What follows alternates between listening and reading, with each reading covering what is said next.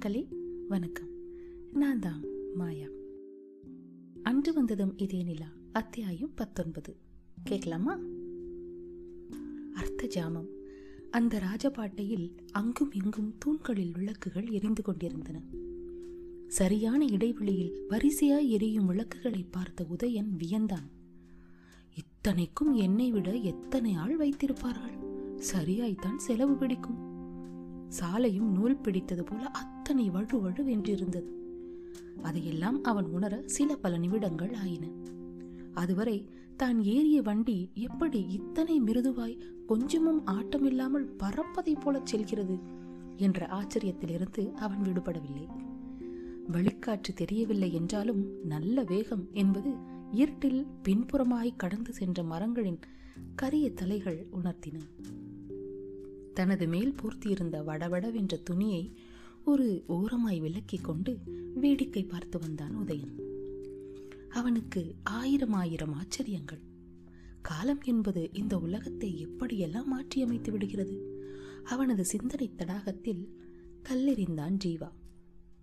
இங்கே என்ன நடக்குது? இப்பவாது சொல்றியா? குரலில் அத்தனை காட்டம் காட்டினான் ஜீவா. ஆனால் மணிமாறனுக்கு அவனது குரலில் தவிப்பே அதிகம் தெரிந்தது. எதனால்? இவர்களால் தான் மாட்டிக்கொள்வோமோ என்ற தவிப்பா. வண்டி பறந்து கொண்டிருந்தது. அவ்வப்போது கடந்த சிறு சிறு மேடு பள்ளங்களில் இறங்கி ஏறுகையில் தூக்கி தூக்கி போட்டது. ஜீவாவின் கோபத்தை பாரதி மிக நன்றாய் உணர்ந்தாள். பொதுவாய் ஜீவா எப்படி வண்டி ஓட்டுவான் என்று அவளுக்கு நன்றாய் தெரியும். அவளுக்கென்ன? அவள் ஆபீஸில் முக்கால்வாசி பேருக்கு தெரியும். உபயம் இவளும் அவள் தோழிகளும் தான் ஒரு முறை ஆஃபீஸ் கேதரிங் என்று கடற்கரை ரிசார்ட் ஒன்றிற்கு ஏற்பாடாகி இருந்தது. அவரவர் வண்டியிலேயே வந்து விடுவதாக அங்கிருந்து அப்படியே வீடு செல்லும்படி பேச்சு. பாரதியும் வேகமாய் தனது மூட்டை முடிச்சை கட்டும் பொழுது ஜீவா அங்கு வந்து சேர்ந்தான். பாரதி என்ன கிளம்பிட்டீங்களா? ஆமாம் மிஸ்டர் ஜீவா. ம் நம்ம ரெண்டு பேர் மட்டும் திரும்பி வர வேண்டியிருக்கும். ஓ எதுக்கு வேஸ்டா ரெண்டு வண்டியை எடுத்துகிட்டு சுற்றணும் ம் என் வண்டியிலே போயிடலாம்? அஞ்சு நிமிஷத்தில் கீழே லாபியில் பார்க்கலாம். ஓகே ஸ்டைலாக நடந்து போய்க்கொண்டே இருந்தான். என்னம்மா என் கூட வரலாமா? என்ன? ஏதாவது கேட்டானா? அப்படியே ஆர்டர் போட்டுட்டு போகிறான் எதுக்கு வண்டி வேஸ்ட்டாக சுற்றணுமா ரொம்ப தான் கரிசனம். இந்த ஒரு ட்ரிப்பில் தான் நான் பெட்ரோல் பெட்ரோலை மிச்சம் பிடிச்சி இந்த ஒரு ட்ரிப்பில் தான் நான் பெட்ரோல் மிச்சம் பிடிச்சி அண்ணா நகரில் அஞ்சு கிரவுண்டில் வீடு வாங்க போகிறேன் பாரு. சரியான டுமுக்கு. ச்சே. ஆஸ் யூஷுவல் தனியாக புலம்பிட்டிருக்க. உங்கள் தலை ஆப்பு வச்சுட்டாரா என்ன? லக்ஷ்மியும் பாவனாவும் அங்கு வந்து சேர்ந்தார்கள். அவர்களுக்கு சில நாள்களாகவே பாரதியை ஓட்டுவதே முழு நேர வேலை. லக்ஷ்மியும் பாவனாவும் சுத்தமான சென்னை தமிழ் பெண்கள். ஒன்றாய் படித்து ஒரே நிறுவனத்தில் வேலை கிடைத்ததில் ஏற்பட்ட பூரிப்பு இன்னும் நீங்கவில்லை. வயதில் பார்த்தால் பாரதியை விட ஒரு வருடம் சீனியர். ஆனால் அவளது தற்போதைய நிலை அவர்களை விட ஒரு படி மேலே. ஆனால் இதெல்லாம் சாஃப்ட்வேர் துறையில் சகஜம் என்பதை உணர்ந்தவர்கள். ஆதலால் வந்த நாளிலிருந்து மூவரும் நல்ல தோழிகள். பாவனா ஆடை அணிகளுடன் அந்த தளத்தில் மிக பிரசித்தி. அன்றைக்கு தன் கூந்தலின் ஸ்ட்ரீக்ஸ் நிறத்தில் ரெட்ரோ டிசைனில் முக்கால் கைசட்டையும் முட்டி நீள கருப்பு ஸ்கர்ட்டும் அணிந்திருந்தாள். கழுத்தில் பெரிய பெரிய கருப்பும் பழுப்புமான மணிகள் கோர்த்த பாசியின் மத்தியில் பாதி உள்ளங்கை அகலத்தில் கோல வடிவ பெண்டன்ட் அதில் ஒரு பெண்ணுருவம் நர்த்தனமாடிக்கொண்டிருந்தது அதை போலவே காதிலும் தோடு கையில் தேங்காய் மட்டையில் செய்த வளையல்.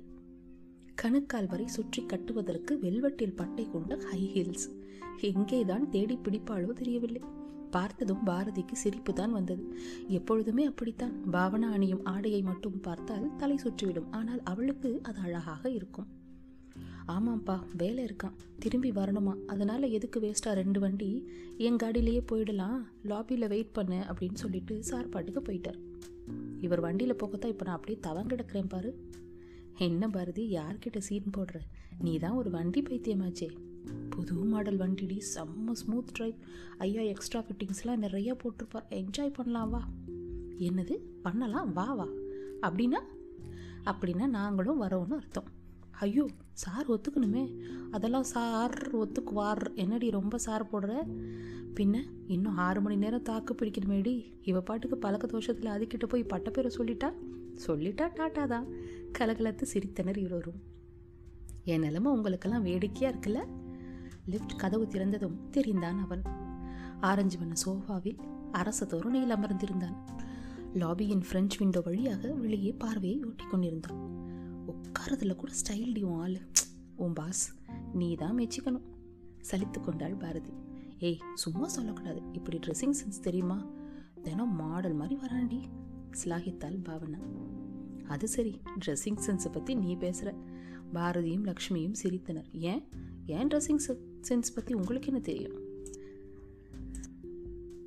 ஏய் என் ட்ரெஸ்ஸிங் சென்ஸ் பற்றி உங்களுக்கு என்ன தெரியும்? நான் எங்கே போனாலும் என்கிட்ட இதை பற்றி கேட்குறாங்க தெரியுமா? ரொம்ப சின்சியராக பாவனா சொன்னதும் பாரதியும் லக்ஷ்மியும் ஒருவரை ஒருவர் பார்த்து கொண்டனர். பின் இருவரும் சிரிப்பது லாபி முழுவதும் எதிரொலித்தது.